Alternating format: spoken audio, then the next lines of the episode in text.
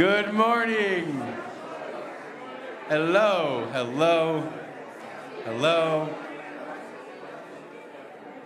hello. Let's finish your coffee or your conversation. Bring the coffee with you. Have a seat. We're going to get started this morning. Rick, God just wants to say hello. Now he has. And now we're going to have some announcements. Good morning, Free Life Church. We're glad you're here. If you are visiting in person, please stop by the Connection Corner in the lobby to receive your welcome bag and learn more about Free Life Church. A member from our Connection team will be there to answer any questions you have. We look forward to meeting you. Ladies, mark your calendars for April 30th. Join us for an evening of fellowship, fun, and games. Light refreshments and childcare will be provided. Discover who we are, what we believe, and how to get connected and equipped. Whether you are simply looking to get to know us or ready to become a member, this one day course is where you'll begin. We hope you can join us on Saturday, May 15th from 9 a.m. to 12:30 p.m. We look forward to getting to know you. On May 16th, we will be hosting child dedications. It is our heart to pray over and bless the children that the Lord has placed in our church family. If you have an infant or small child and would like to dedicate them to the Lord, please register online on the events page. We are excited to announce some wonderful outreach events happening in Loudoun County, like the upcoming Bible Reading Marathon. Experience what God is doing in our community. Check out our newsletter and our social media for more information. Remember, for more information about all of our upcoming events, please see the events page on our website. Thanks for tuning in. Lord of Lords, that you're the first and the last, the Alpha and the Omega. I thank you that you've come before us, that you're here today, and you will still come again. We thank you that you have all power and authority. And Lord, we just yield our agenda to you this morning. We are just here for you. Holy Spirit, we invite you to move with power.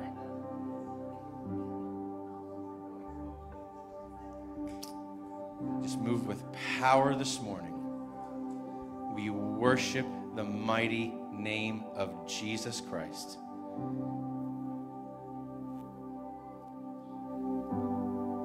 Thank you, Father. And all God's people said, Amen. Say hello to somebody so we can get started.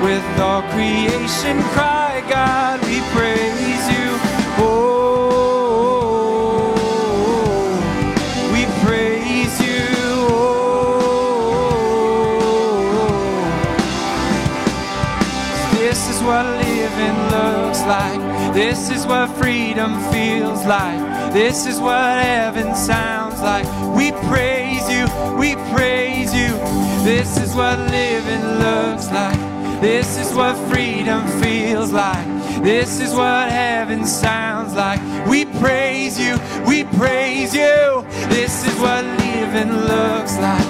This is what freedom feels like. This is what heaven sounds like. We praise you, we praise you. This is what living looks like. This is what freedom feels like. This is what heaven sounds like. We praise you, we praise. We'll see you break down every watch the giants fall. Fear cannot survive when we praise you. The God of breakthroughs on our side, forever lifted high. With all creation cry, God, we praise you. Oh, we praise you. Oh.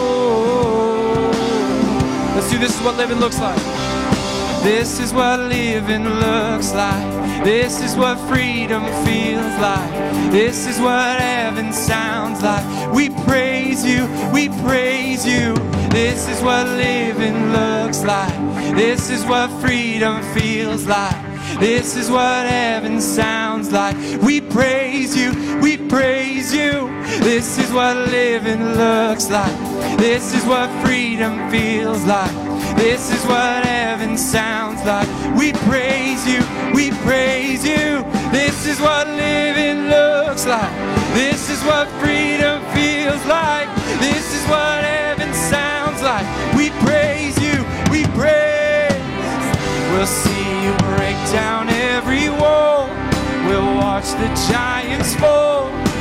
Fear cannot survive when we praise. God of breakthroughs on our side, forever lifted high.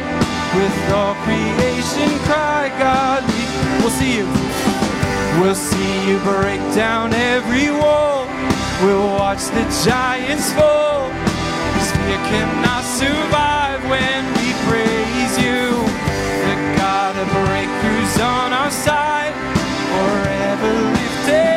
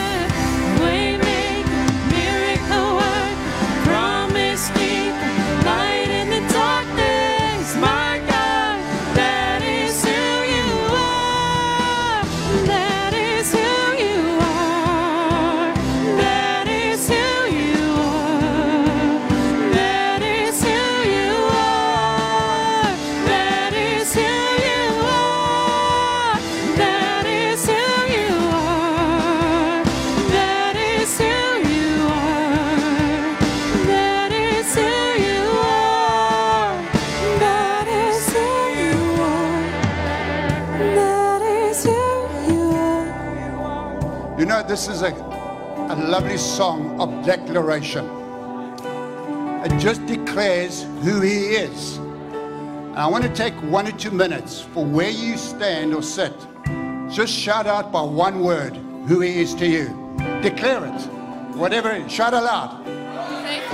Shout aloud. Just declare it. Savior, Redeemer, Healer, Father, Helper, the King. Just declare the truth that is in your heart of who He is. Just declare it. Then you're agreeing with Him. It's like saying, Amen, Amen. Thank you, Lord. Thank you, Lord. Thank you, Lord.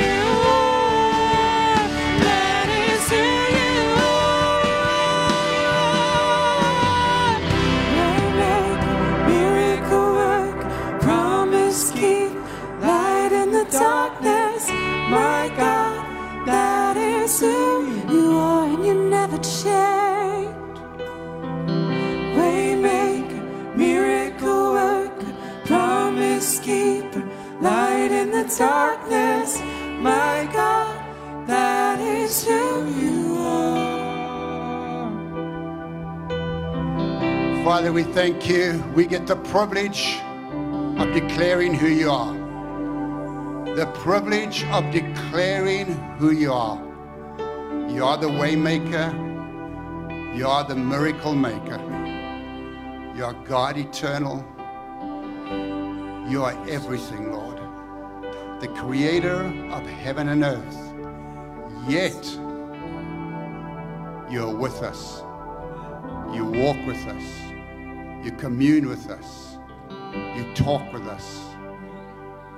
Thank you, thank you, thank you. We bless your holy name, Lord. And God's people said, Amen. Wonderful. Thank you.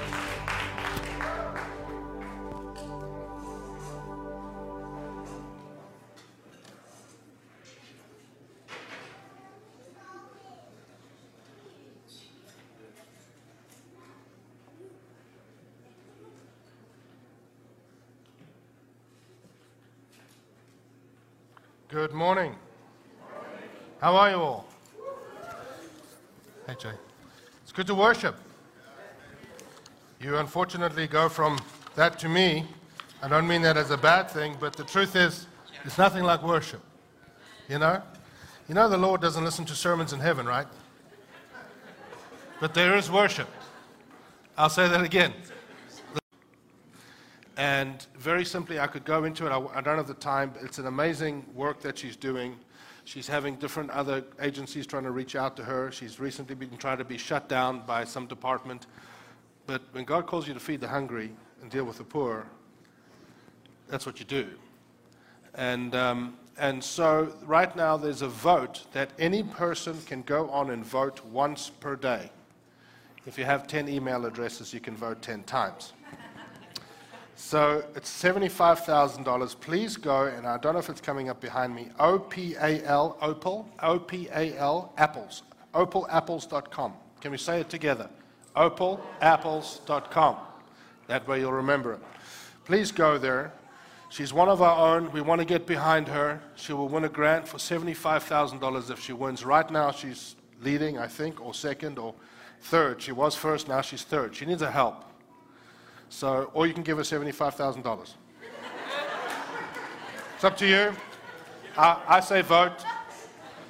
You know, please do. She's doing an amazing work. She has her own 501c3, and she's partnering with local schools and so forth. So, can we, can we get behind her? Can we vote? Give her $75,000. Wonderful. Also, uh, we had a, a discovery course that's just who we are, a little bit of who we are as a church. Come out and partner with us. Be there. If you're new to the church, we have a discovery course on May 15th. It's going to be here on a Saturday, 9 to 12:30, two sessions. And uh, come meet the leaders. Come find out who we are. We encourage you to come. Uh, you can sign up on the website. Please do that and go look there for details. Amen. All right. I wonder if you could open your Bibles, please, to John chapter 2. And Carly, I'm so sorry. Could you pass me some water? Sorry, I always forget it down there. Go to John chapter 2. Wow, that's plenty. And I want to share something with you this morning. It's very close to my heart.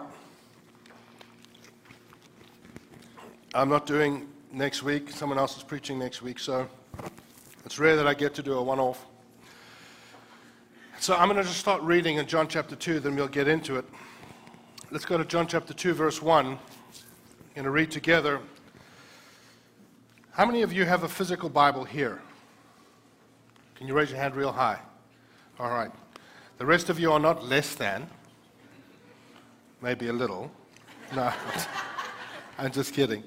It's just something about a real Bible. Maybe I'm old school. I encourage you to get one and read. You know that when you write, there's a certain pathway to your brain. When you read, there's a pathway to your brain. When you hear, there's a pathway to your brain. And one of them, there's different, about five or six, and one of them will work very different for you. And I find when I use a physical Bible, as I go to the scriptures and I'm looking for something, I stumble on things that I'm not looking for, and that's what God wanted to speak to me about. I don't find that happens when I use electronics because it goes right to where I need it. Just a thought. You can use it or throw it away. So, John chapter 2. On the third day, there was a wedding in Cana of Galilee, and the mother of Jesus was there.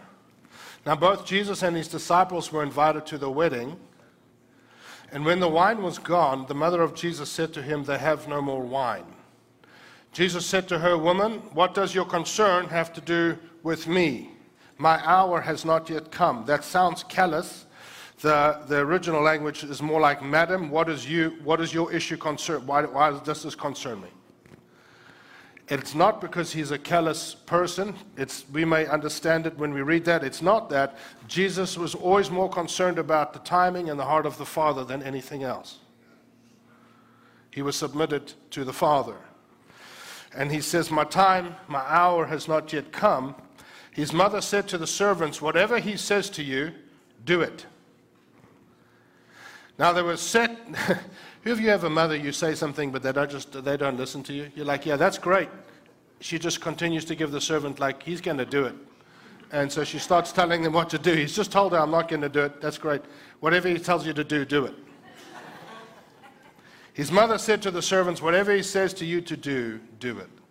Now there were at now they were set there six water pots of stone according to the manner of the purification of the Jews, containing 20 or 30 gallons apiece. Jesus said to them, Fill the water pots with water, and they filled them up to the brim. And he said to them, Draw some out now and take it to the master of the feast. And they, and they took it. When the master of the feast had tasted the water that was made wine, and did not know where it came from, but the servants who had drawn the water knew. The master of the feast called the bridegroom and he said to him, Every man at the beginning sets out good wine, and when the guests have well drunk, then the, the, the inferior, sorry, when the guests have well drunk, then the inferior. In other words, they bring out the cheap wine later when their palates have been dulled. You have kept the good wine until now. This beginning of signs Jesus did in Cana of Galilee and manifested his glory, and his disciples believed in him. The story of Jesus turning the water to wine is one of the most well known stories, even in Hollywood and even in the world. Everyone knows the story. And it is something that the Lord spoke to me about many years ago that I want to share with you here today. And I've, I've shared this before. But let me first just say if you do the calculations, it's between six to 900 bottles of wine. Just thought I'd throw that out there. Six to 900 bottles of wine, 20 to 30 gallons apiece six of those things that size. It's a lot of wine, best wine that ever was made because it was from the Lord. So they got, it wasn't Cabernet. Hello, just practical. It was, the Lord made that wine. And He made a lot of it. But it starts at a wedding. And I want to speak to you about this morning when the wine is gone. You've probably seen the title already behind me. It's interesting to me that the Bible starts with a wedding Starts with God officiating over Adam and Eve. It ends with a wedding, also another wedding that God officiates over. And it just happens to be so that here, Jesus' earthly ministry began at a wedding. Because the whole of the human story is the love story of a bridegroom and a bride. Everything is set around that covenant. Everything is set around that one covenant. And so it starts off and it says, on the third day, and so, what we're going to do this morning is we're going to look at this story prophetically. I know what it means practically. Jesus waited for the timing of the Father, which we'll get into. He started ministry, he revealed a supernatural sign. The book of John has seven signs, and it calls them signs, not miracles. Sign points to something. And so the book of John is all about the deity, the messiahship, the, the divinity of Christ. He was fully God and fully man. You see more of the divinity of Christ in the book of John. It, call, it calls signs. Signs. He raised Lazarus from the dead in the book of John. The blind man that was born blind. Never before, it says, has anyone been healed like that. He healed that man. Seven signs that point to this is the Son of God. So it starts here in John chapter 2, and it is also about the Old and New Covenant here. Why do I say that? It says on the third day. See, when I read the scripture and I read that, that speaks to me. Why? Because there was another third day where Jesus rose from the dead. And because of that other third day, there's going to be a wedding where nothing will ever run out. Hello? So it's pointing to something on the third day and it's, it's a wedding. It's pointing to what will happen because of what Jesus did on the third day by coming out of the grave. So, firstly, I'm going to do a little bit of background, then we'll get back into the story. I want to talk to you very quickly. Can we take a side step and come back to it? Are we all that smart? Wonderful. I want to talk to you about staples of a Christian diet and seasonal rains of God, just to bring some prophetic understanding here. In Luke 5, if you know it, it's if you're part of this church, you've probably heard me preaching it many times. It's one of my favorite texts. Jesus talks about the old wine and the new wine. And he's referencing wine that has to do with the old covenant and the new covenant. The, the, the wine of God in the New Testament, in Scripture, in the Old Testament, the natural, New Testament, the Spirit, has to do with the things of the Spirit the new wine. When they were filled with the Spirit, they said, Oh, it's like they thought they'd been drunk with new wine. And so wine became something in Scripture and more in the New Testament that has to do with the fellowship of the Spirit, the move of the Spirit, the power of the Spirit, the wine of the Holy Spirit. Do we agree? So, and it also, in Psalm 104, it should come up behind me, it says this He causes the grass to grow for the cattle and vegetation for the service of man, in other words, from the ground. And he may bring forth food from the earth, and wine that makes glad the heart of man, oil to make his face shine, and bread which strengthens man's heart. Wine that makes glad the heart of man, oil to make his face shine, and bread which strengthens the man's heart. Wine, as I said, is the fellowship and the power and the move of the Spirit. It's the presence of God. Anything that happens with the Holy Spirit. It began in Acts chapter 2. The Holy Spirit comes to earth, and they started referring it to the new wine. And Jesus said, Anyone who's experienced the old doesn't immediately love the new. You know, it's the same today. People have been part of a move, a movement, a group, a uh, denomination, uh, any type of expression. And for them to go from that to this, it's difficult because there's adjustments and things. And they were part of this move of God, and this move of God isn't like this one. And we get all boxed in, in our thinking. God is much bigger than all of that. Much bigger than all of that. But it also talks about oil. What's that? Anointing. The, can, the lampstand, the candlestick in the Old Testament, the oil, all through the Old Testament, you see the anointing oil, and the oil to make the face shine. Let your light so shine before men. It's the anointing, the gifts, and the call of God on a person's life. It's the divine ability that God will give you in order to enable you to do what He's asked you to do. You know, most of the things the Lord really calls people to do, some of it will be impossible. Otherwise, it's probably you know, it shouldn't all be possible just by our strength. The Great Commission itself heal the sick. You have no power to do that. It requires the divine enabling of God. Joshua, arise, take you and all these people across, across the, the, the river Jordan. Do three things that Moses could never do. It's the first command given to Joshua. Joshua chapter 1. That's the anointing, the divine enablement of God. All right? Then it says bread, which strengthens man's heart. That is the Word of God. These three, bread, wine, and oil, were staples of everyday life in Israel's world, in the Jewish world. Everyday life, these were staples bread, wine, and oil. Bread is the Word of God. Jesus was the Logos, the Word made flesh. He called himself the bread from heaven, the bread of life. Are you still with me? The work of the Holy Spirit, the fellowship of the Holy Spirit, 2 Corinthians 13, the presence of God in your daily life, the presence of God, not just here, felt, the presence of God, the power of the Spirit, the presence of God your fellowship with God, the communion with the Lord, that's wine. And the resulting power, that's the wine of the Spirit. Okay? The divine enabling of God, the anointing, and then the Word of God. Why do I keep going over these? Because these three should be, or are called, we are called that those three are also normal, staple diet of a Christian. The presence of God, the life of the Spirit, communion with God, the Word of God. You, uh, you eat bread, you eat food every day. Can I say something about, actually, nope.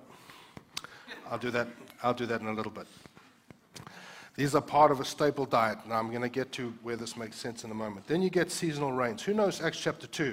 And I will pour out my spirit on all flesh. Your sons and daughters shall prophesy, your menservants and maidservants. You all know the, the scripture. Acts 2 quotes Joel 2 when the Holy Spirit comes to the earth. Peter looks at what happens and says, This is that what Joel spoke about. And he begins to speak and prophesy and say, This is what you, the fulfillment of Joel chapter 2. Just before Joel chapter 2 gets to that part, I will pour out my spirit on all flesh and your sons and daughters. Just before that, it says this Be glad then, you children of Zion, and rejoice in the Lord your God, for he has given you the former rain faithfully can we say faithfully? That's important. And he will cause the rain to come down for you. The former rain and the latter rain in the first month. The threshing floor shall be full of wheat, and the vats shall overflow with new wine and oil. Wheat, bread, wine, and oil. That's just before Acts chapter 2, and therefore your sons and daughters shall prophesy and so forth. It's saying the New Testament will be different. The New Testament is not by might, physical might, what I can do, what man can do, what army, nor by power, which is military or political power, but by my spirit. So he says everything in the New Testament is going to be by the Spirit of God. It's a spirit life. Walk by the Spirit, live by the Spirit, think by the Spirit, speak by the Spirit. Everything by the Holy Spirit the divine enablement of God, the wine and the oil, and the Word of God, the bread. So, Then we have seasonal rains, former rain and latter rain. There are entire movements on the earth called the latter rain, and to some people that's weird, and what do they mean? And I mean, you can't go up to an unbeliever and say, I'm part of the latter rain. You're what? What? It's, it's weird.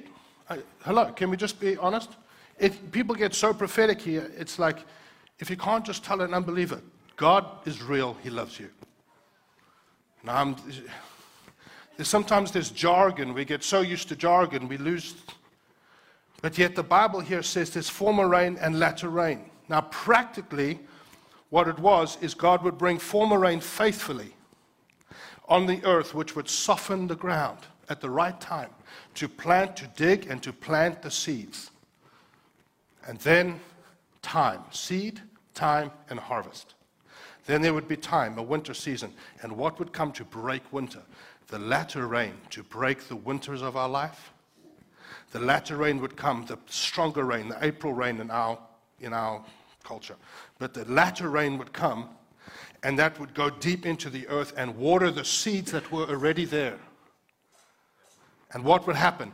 They would absorb that water, it would cause the seeds to swell, to break, to die, and then to spring out of the earth and the things that would start to grow which God had purposed it. That's why sometimes when the power of God comes upon your life and He touches your heart, He moves upon your heart, He touches your body, heals you, or, or there's a decision. You make a decision for the Lord. I'm going to stand in this. It's like the rain of God has moved upon your heart, and then things get difficult. Why? Because there's a dying that comes.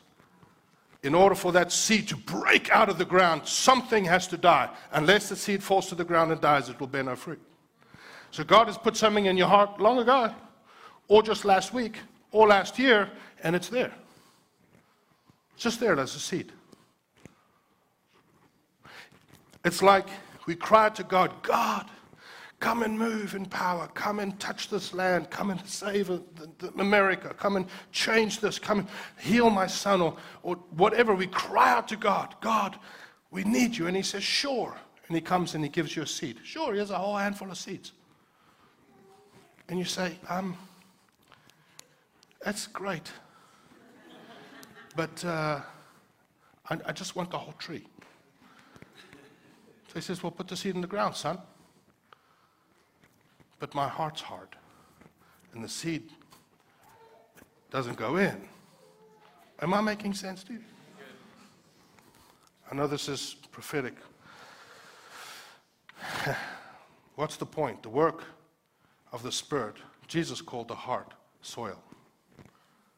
The work of the Spirit on the soil of the human heart. There's former rain faithfully. God will always faithfully bring former rain to your heart, which is what we're going to talk about today. But the latter rain will come. And whenever you get into the presence of God, hear me. The manifest presence, the tangible presence of God, whatever is in your heart will grow, good and bad.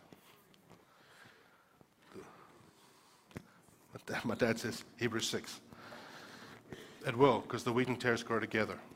Sometimes the Lord will allow things to grow up in your life so they can be clearly distinguished so you can get them out. Stuff will grow. So, now, what we're going to talk about today. The reason I just did a little bit of that is because there's certain language in the New Testament, there's certain prophetic understandings that to the Jewish person, to the Israelite, was normal, to a New Testament Christian was normal. And often in the modern church, we forget some of this. There's symbolism all over the Bible. All over the Bible. Jesus spoke it. I'm the bread of heaven. Talked about wine and bread and oil and so I try to just give a bit of background because I cannot assume that people know that. So this message was put into my heart years ago that I want to talk to you about when the wine was gone I was living in South Africa at the time. I had just gone into ministry. I was 22, I think, 21 or 22, and just gone into ministry. And I came here to visit my parents, and they had just left, I think, where they were staying originally. They moved into their first place. And I was up early in the morning praying, not because I'm an amazing Christian, because of jet lag. And uh, everyone was asleep. And so I saw my dad's Bible there. So I picked up my dad's Bible and I started at the book of John, and I just started to read. And I got to John chapter 2, and I started to read about the story of the water being turned into wine. It's probably still like that in his Bible. I actually looked this week, it is. And I looked, and as I began to read his Bible, there was one sentence underlined. That was it, the whole chapter. Now there's probably more, because he does read it. And all that was underlined was when the wine was gone, was underlined. And in that moment, um, the power of God hit me, and the Lord began to speak to me, me personally, and say, Son, I want to speak to you, and I want you to use this text as a blueprint for what to do when the wine has gone out of your heart and when the wine has left my people. What do I do when the wine is gone?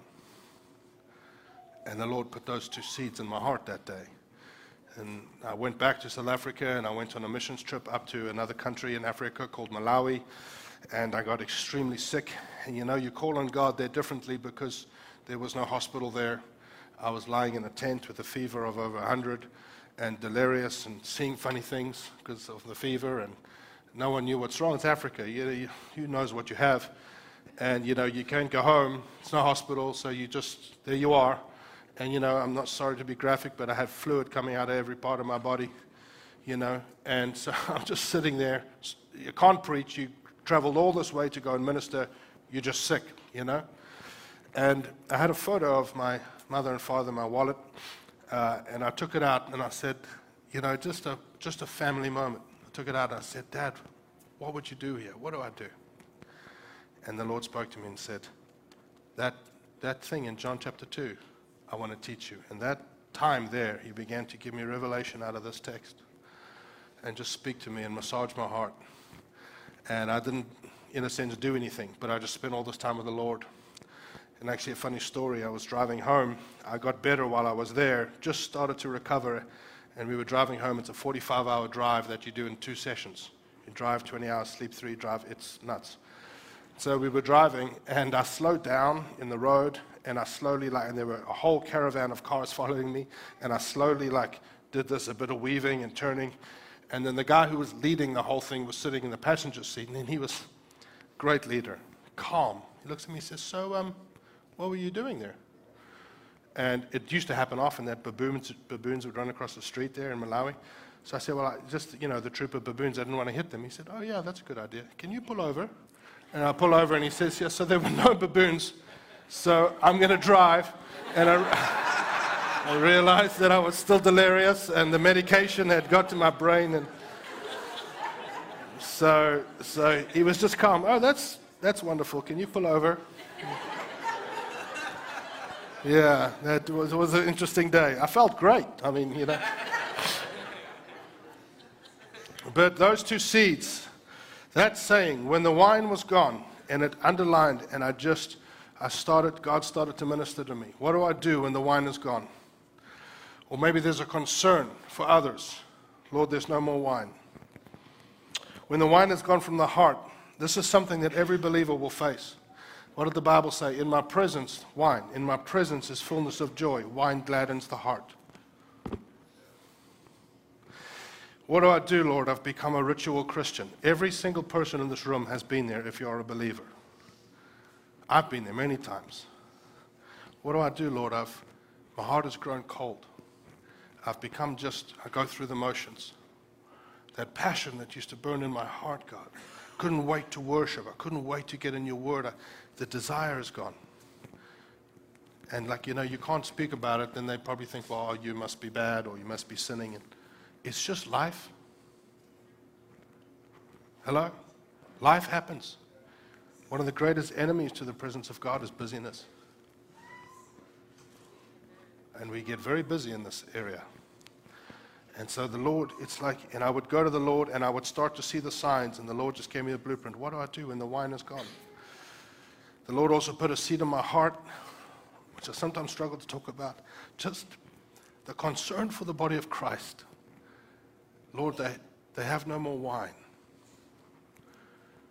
Because the church, at times I think we forget Yahweh, Elohim, the absolute power that He has.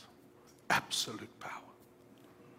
and because it's not in our expression or in our theological box. But God is a God of signs and wonders and miracles and power. You know, the number one phrase when it says in the Bible that God was given glory or he, God was glorified or the glory went to the Lord, the number one time and the number one thing that every time it says that, you can do the history, you can go to the study, it's hundreds of times. By far, the number one reason was after a sign, a wonder, a miracle, or the supernatural. All the covenants, and God was glorified. They have no more wine, Lord. Many, many men and women over the centuries have felt this burden placed on their heart. And it's that burden that moves them to become something so they can display the wonder of God. Not about them, it moves them, it presses them. I just be, I'm not saying I'm one of them, but I will tell you at times this thing comes on my heart so much, the weight of it. Just the body of Christ, longing to see God's people enraptured with Him again, loving Him again, serving Him again, obeying Him again, not out of legalism or, or pressure, out of love. But when the wine is gone, what do we do? You know? And unfortunately, in this pressure driven culture, it's like you don't want to tell another person. That's one of the best things you can do. The joy, the wine, the desire, it's stuck. Uh, I just couldn't care. So, what do we do? Number one, the stirring of God will come. Why? The former rain, faithfully.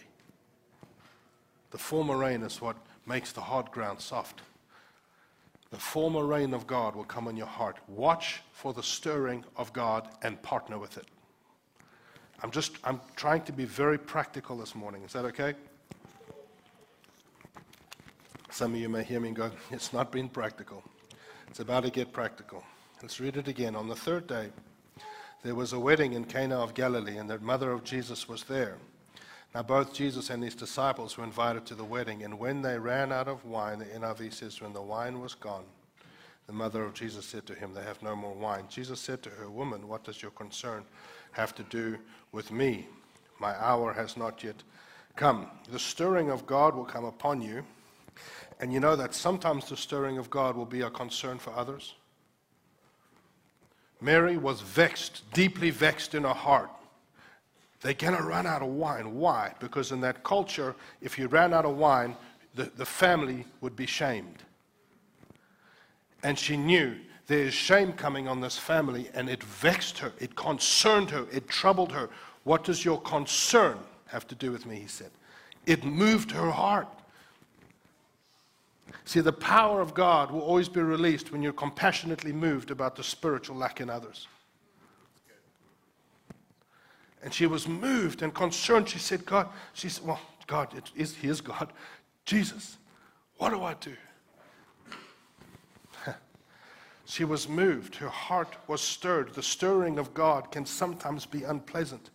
It can be a deep concern, even about the state of your own heart. You know, when you suddenly see yourself in clear light, you're like, I've moved. I've shifted. I've moved. I've drifted. And you can get, con- you can, the enemy can condemn you so quick. But that never helps. Why? Because it doesn't empower you. Conviction will empower you from the Holy Spirit. And most people, they run away from the Lord to go and get themselves better. And hello, we all do that. It's a pressure culture. She has the right response. She runs straight to Jesus. Help me. Straight to Jesus. Always go to Him. Don't go away from Him, go to Him. How do I partner with the stirring of the Lord? Firstly, let me just say if, if there's a concern that begins to develop in you for others, please don't go tell them. You know, unless you have that kind of relationship. We are not the morality police. They already have one mother. You, hello? I'm concerned because you just, you're a mess. Thank you. That's great. Go to Jesus. You know how many times people phone me and say, I'm really concerned. My friend, did you pray for them? Oh, yeah, yeah, I'll pray for them. I'm, can I just be real with you? Don't not mention them before the throne. Pray. Worship over them. Pray for them. Say, for the next week, for 10 minutes a day, which sounds long, it's not that long, I'm going to cry out to God for this person. Because God put them on your heart. and you know, when you do that, and then a week later, you see something. Sorry, I didn't know how to do that. Cough. You see something, and you see this person's life begin to change. They make decisions. They're up at the front by the altar. They're crying. And you know, man, you can't run up and be like, I did that. Mm-mm. You didn't do that. But you partnered with the Lord because He's stirring your heart. Now, why is it different for you? When He stirs your heart for you.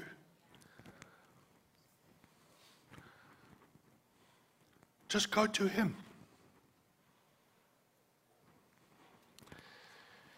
Can you mute me at the back, please?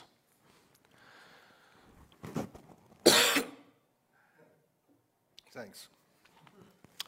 How do I partner with the stirring of God? I'm just going to give you a list very quickly. Take up the word again and just begin to read. The bread which strengthens the man, the heart of man. Take up the word and begin to read.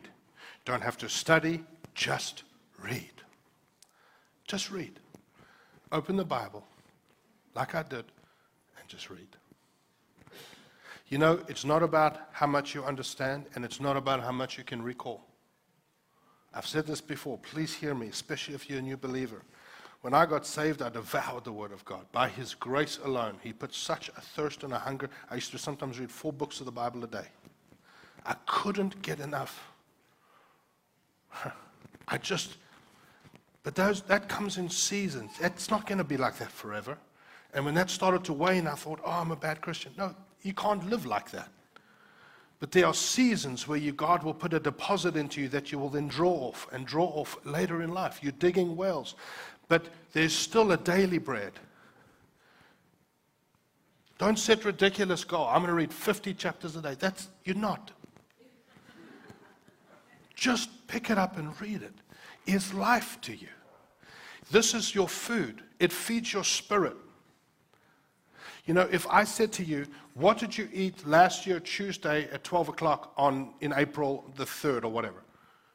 And if you said, oh, I ate this, you, you wouldn't because you have no idea. Then why do we expect that with spiritual food? We expect to recall everything we've ever eaten. It's not about recall, it's about feeding your spirit. When the wine is gone and God starts to stir your heart, or you're saying, God, there's no desire, and you want to partner with the stirring of the heart, just read it. Even if you're a pastor, even if you're a teacher, even if you, you know it so well, read it. Just read it. And you begin to become strong. Then what will happen? Take up prayer and devotional time. This is so simple. Friends, this message is so simple. But unless God's people just do the basics, it's just the basics. Take up prayer and devotional time. Principles, please hear me, principles, even when we have spiritual principles, principles can never replace what is lost through intimacy. Never. I can understand how my wife thinks. I can understand the principles she runs off. But if I never spend time with her, the relationship will go this way. There's nothing that can replace time with Jesus. Nothing. And you know what happens when I step out of that place of His presence, out of that place of worship, or because that's worship too, and I step out of that, you know what is the furthest thing from my mind? Sin.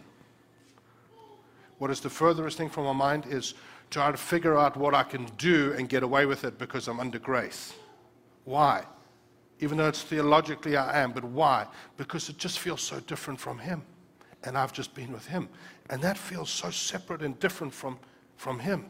And now it feels separate and different from me because I've been with him.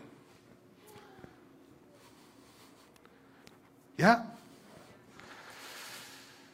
Why do I say the Lord will always faithfully bring former rain?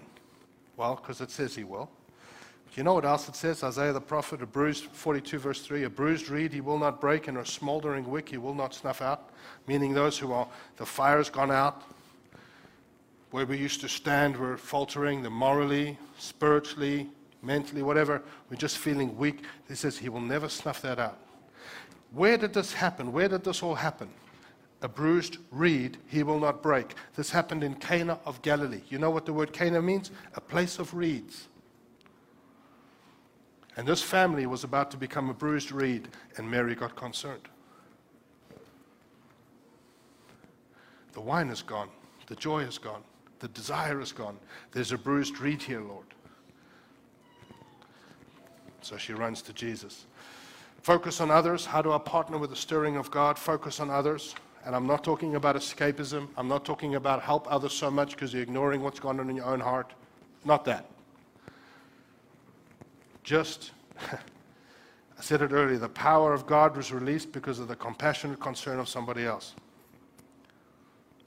Focus on others. Sometimes the best thing you can do when you're, when you're hurting, when you're struggling, is put your arm around somebody else. That's worse off. Your perspective changes. How else do I partner with the stirring of God? This one will be a challenge to some of us. Make yourself available to God and to people. Make yourself available. Just, it truly is amazing to me that this story exists. Why does this story exist? Because of Mary's relationship with her son, Jesus. Hello. She went to him. He wasn't going to do anything before. This story exists because somebody had a good, close relationship with Jesus. Now, I don't know what changed his mind. And there are many theological people that can tell you, and they all have their own theories, and they all think that they're right. Whether it was honor for his mother, there's many theories. No one actually knows what made Jesus change his mind. But I know this that it was based upon the relationship with her. The inference, actually, of the original language in the text suggests that Mary was actually the one who was invited. And because of the culture, she got to bring her son and therefore his disciples. She was the one who was invited. Did you ever think that maybe that you go into a situation or you find yourself in a place or situation or in a person's home because of who comes with you, not because of you? God designed it that way. He put His Spirit in you for that purpose. Maybe He has you in a situation because of who's in you. And we think, well, I'm not good. God can't use me like that. Well, maybe He thinks He can. And maybe He's right and you're wrong.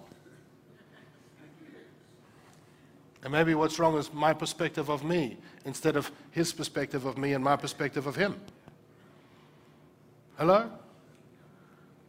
And it's not just signs and wonders and miracles, words of knowledge, because you hear stories from me and words of knowledge. That's partly how God uses me. Sometimes it's finance. God puts you in a situation where you just moved for compassion. You just give, because He knows if one of my own is there, this situation will be different. Why? Because I go there with Him.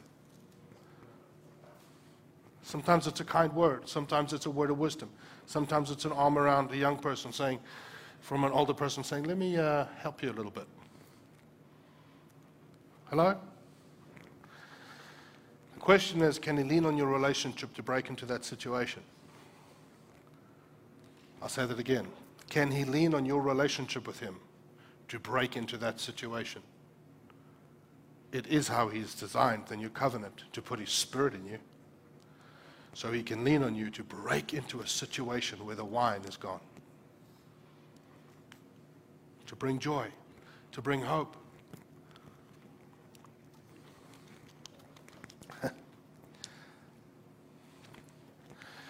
Even Jesus did this. Say, what do you mean? Well, he said, it's not my time, but then he did it anyway. He said, it's not my time. Something changed, and he did it. When the wine is gone, friends, I encourage you, follow the stirring of God. He will faithfully come and stir your heart and soften it and put seeds there and begin to rain on it. Partner with it. Partner with it. Partner with it. Work with Him. Number two, we're going to have to move a little faster. John, let's go back to Scripture. Verse 5 His mother said to the servants, Whatever he says to you, do it. I preached this message a few times already in this church. The last time was about four years ago. Someone came up to me and I read that. They said, After that, you can stop. Message is over. Whatever he says to you to do, do it. He said, Stand up, say that, sit down. Whatever he says, do it.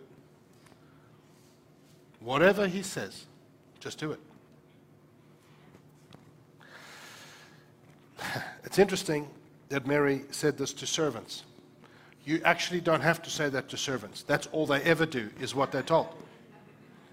Think about it. She said it to servants. Why?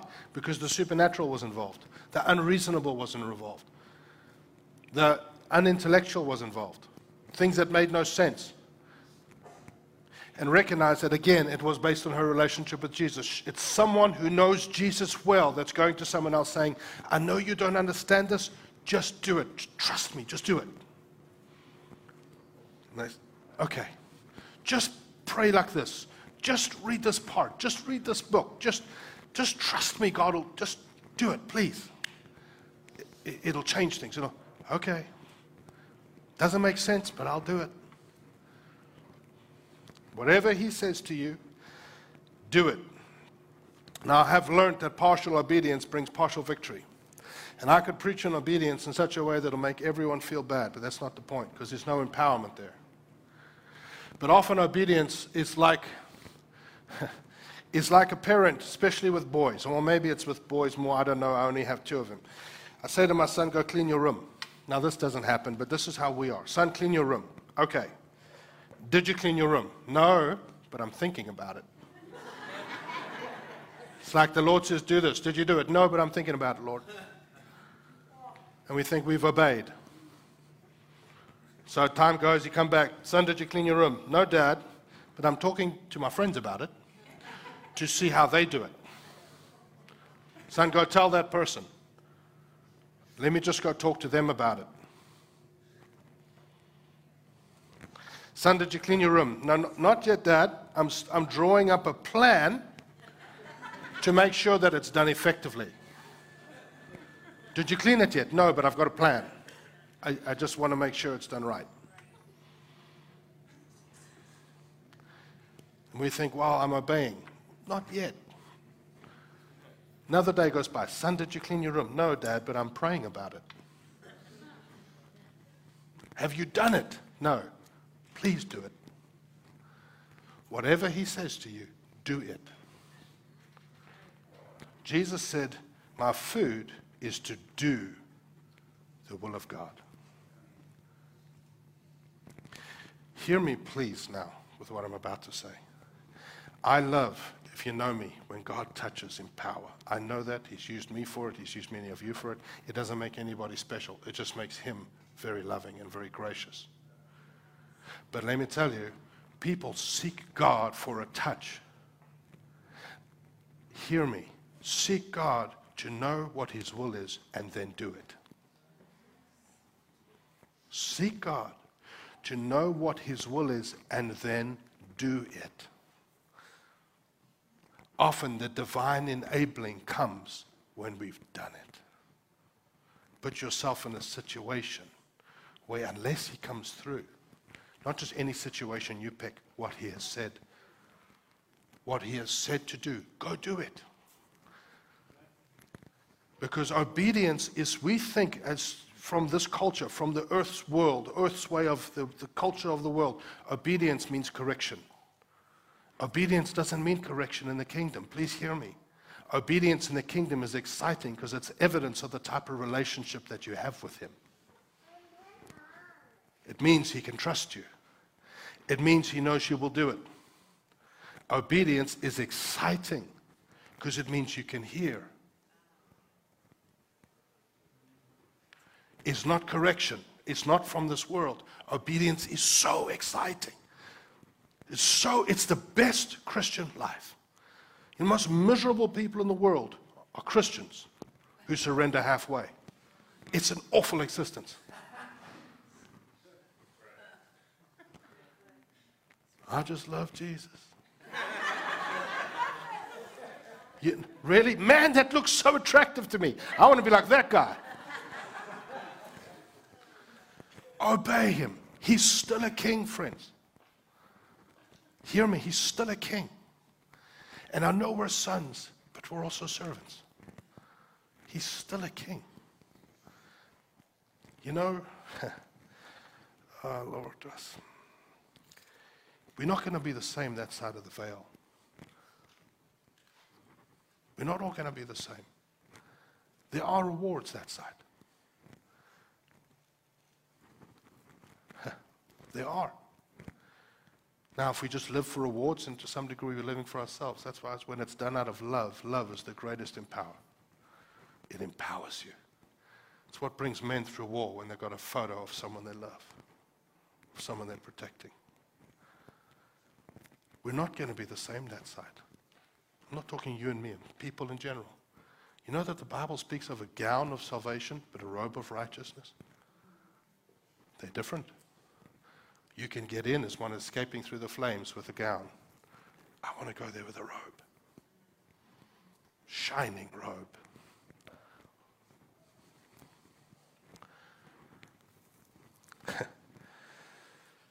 Whatever he says to you to do, do it. And I'm not talking about obeying all of Scripture like the Old Testament, the law, all the time. David didn't do that, but it says in Acts 13 that this David was a man after my own heart. Why? It tells you why. Because he did whatever I asked him to do. Means I'm not perfect. I struggle. I do things. But when the Lord says, Son, I want you to do this, yes. Yes. Because he's my king. And he has all power and authority. Yes, Lord, I'll do it.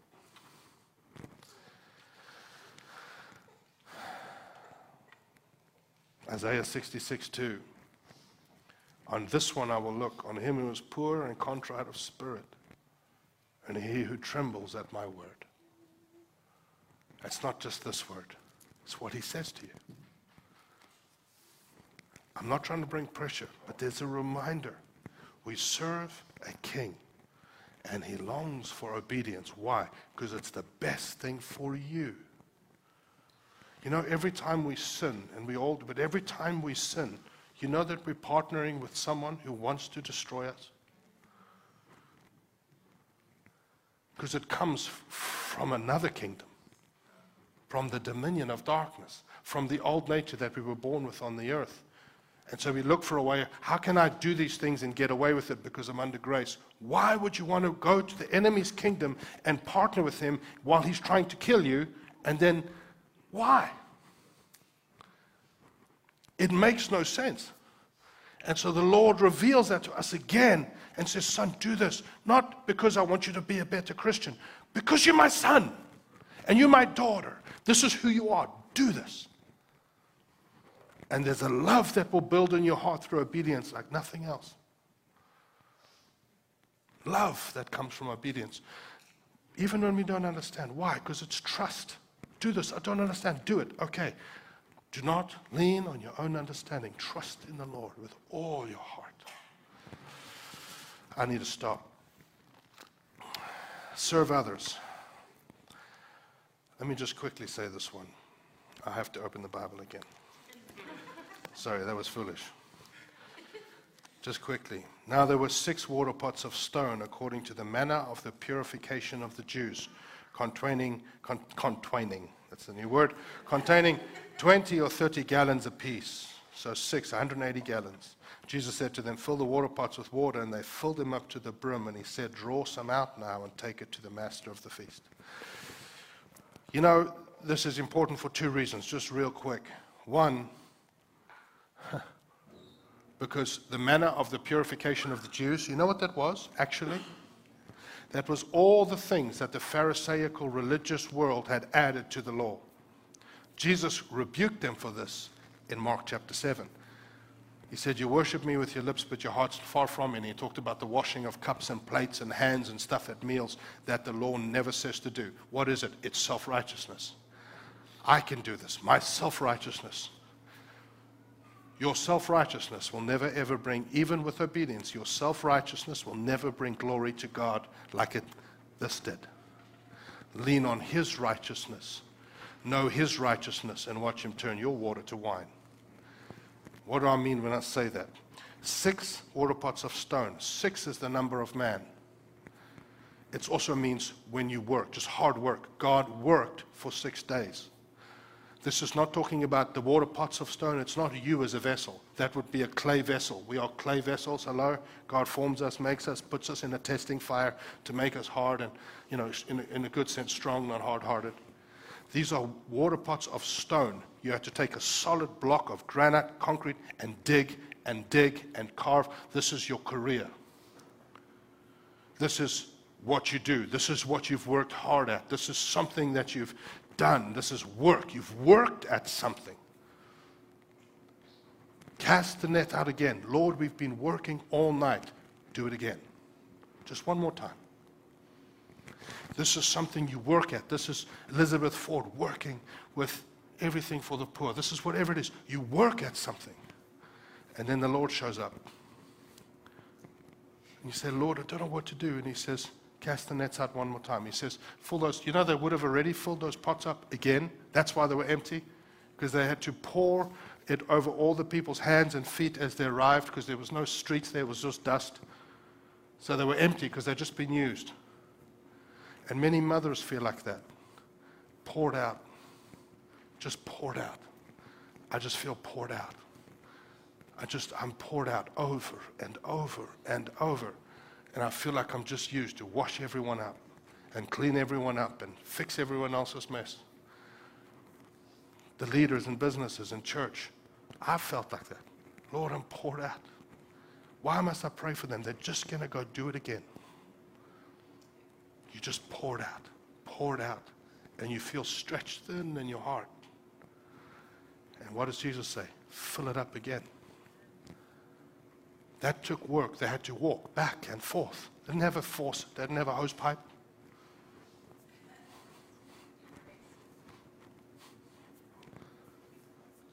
Really, Lord? Yes. But this time, give it to me.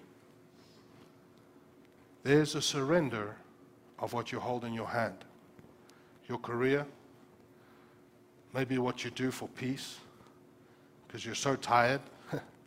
so you play golf, you shut yourself away, whatever you do for peace, and that becomes your most protected thing. Maybe it's your time, because you're so busy, you protect your time. Whatever it is, whatever you work hard at. And then the Lord says, Can I have that? Can I have that? And you say, Sure, it's yours. We pray a little prayer. Lord, I give this to you. Amen. Says, Can I have that? Can I have that, please? Why? Because I can turn it to, to wine. I can touch what you think. You, you're so good at that's wonderful. But let me touch it. And it won't just cleanse people, it'll go into them and make their heart glad.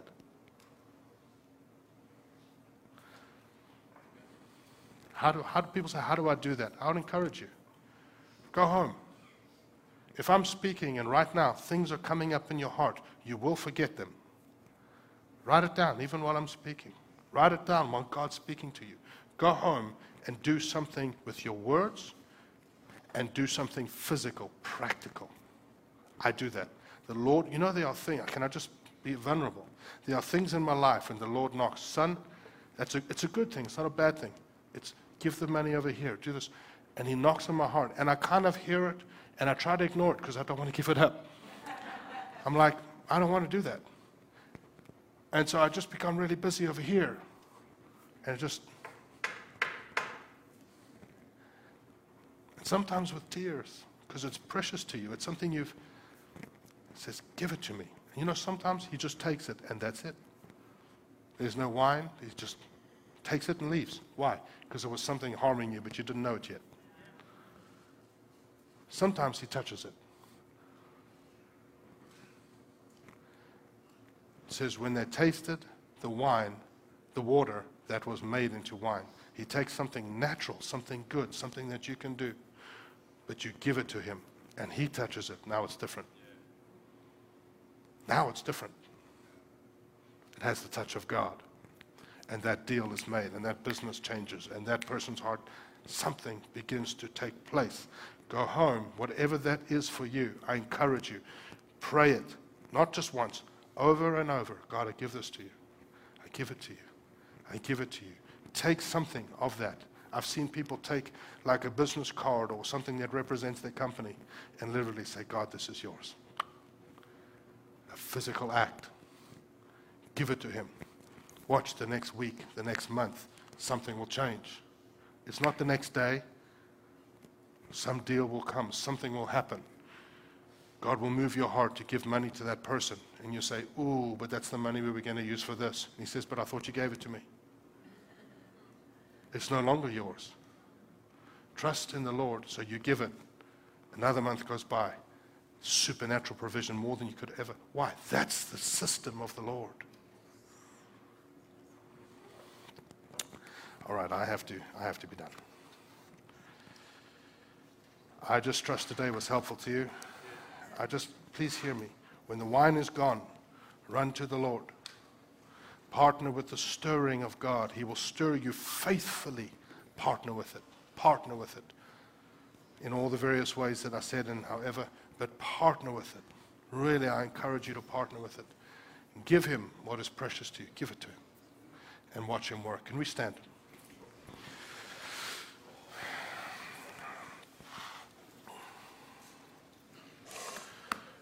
Could I step out here?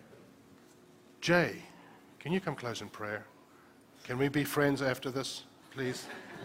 Don't be mad. Can we have a mic? Jay, come up here, Jay. You may not know it, he may not like me to do this, but this is one of the founders of the church. So it would be good for you to pray. Let's pray. Heavenly Father, we just know that your presence is here, and we're so grateful that you have chosen through your servant Clayton to just deliver a word that encourages our hearts to run to you and do all that you ask us to do. Lord, we know that you are the mighty God who is worthy of all glory and honor and praise, dominion and power, splendor and majesty. There is none like you, there is none beside you. We can't wait to see you face to face. Oh God, our hearts just yearn for you. We just want to be a doorkeeper in the house of the Lord. Hmm. Send your son back, bring the kingdom in mighty power.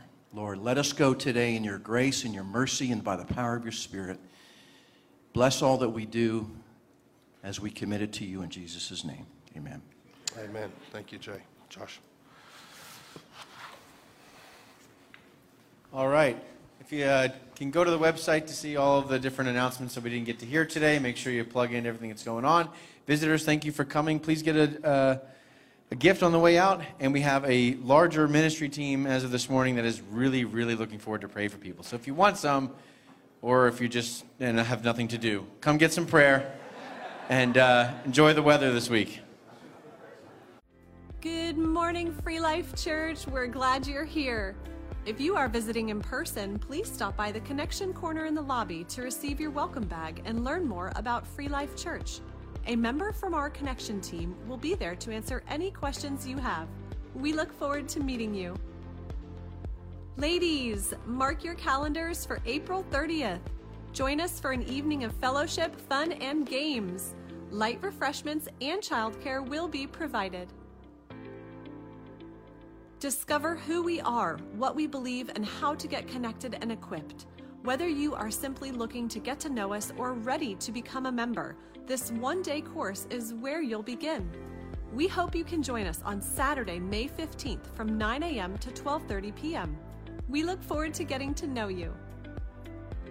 On May 16th, we will be hosting child dedications. It is our heart to pray over and bless the children that the Lord has placed in our church family. If you have an infant or small child and would like to dedicate them to the Lord, please register online on the events page. We are excited to announce some wonderful outreach events happening in Loudoun County, like the upcoming Bible Reading Marathon. Experience what God is doing in our community. Check out our newsletter and our social media for more information.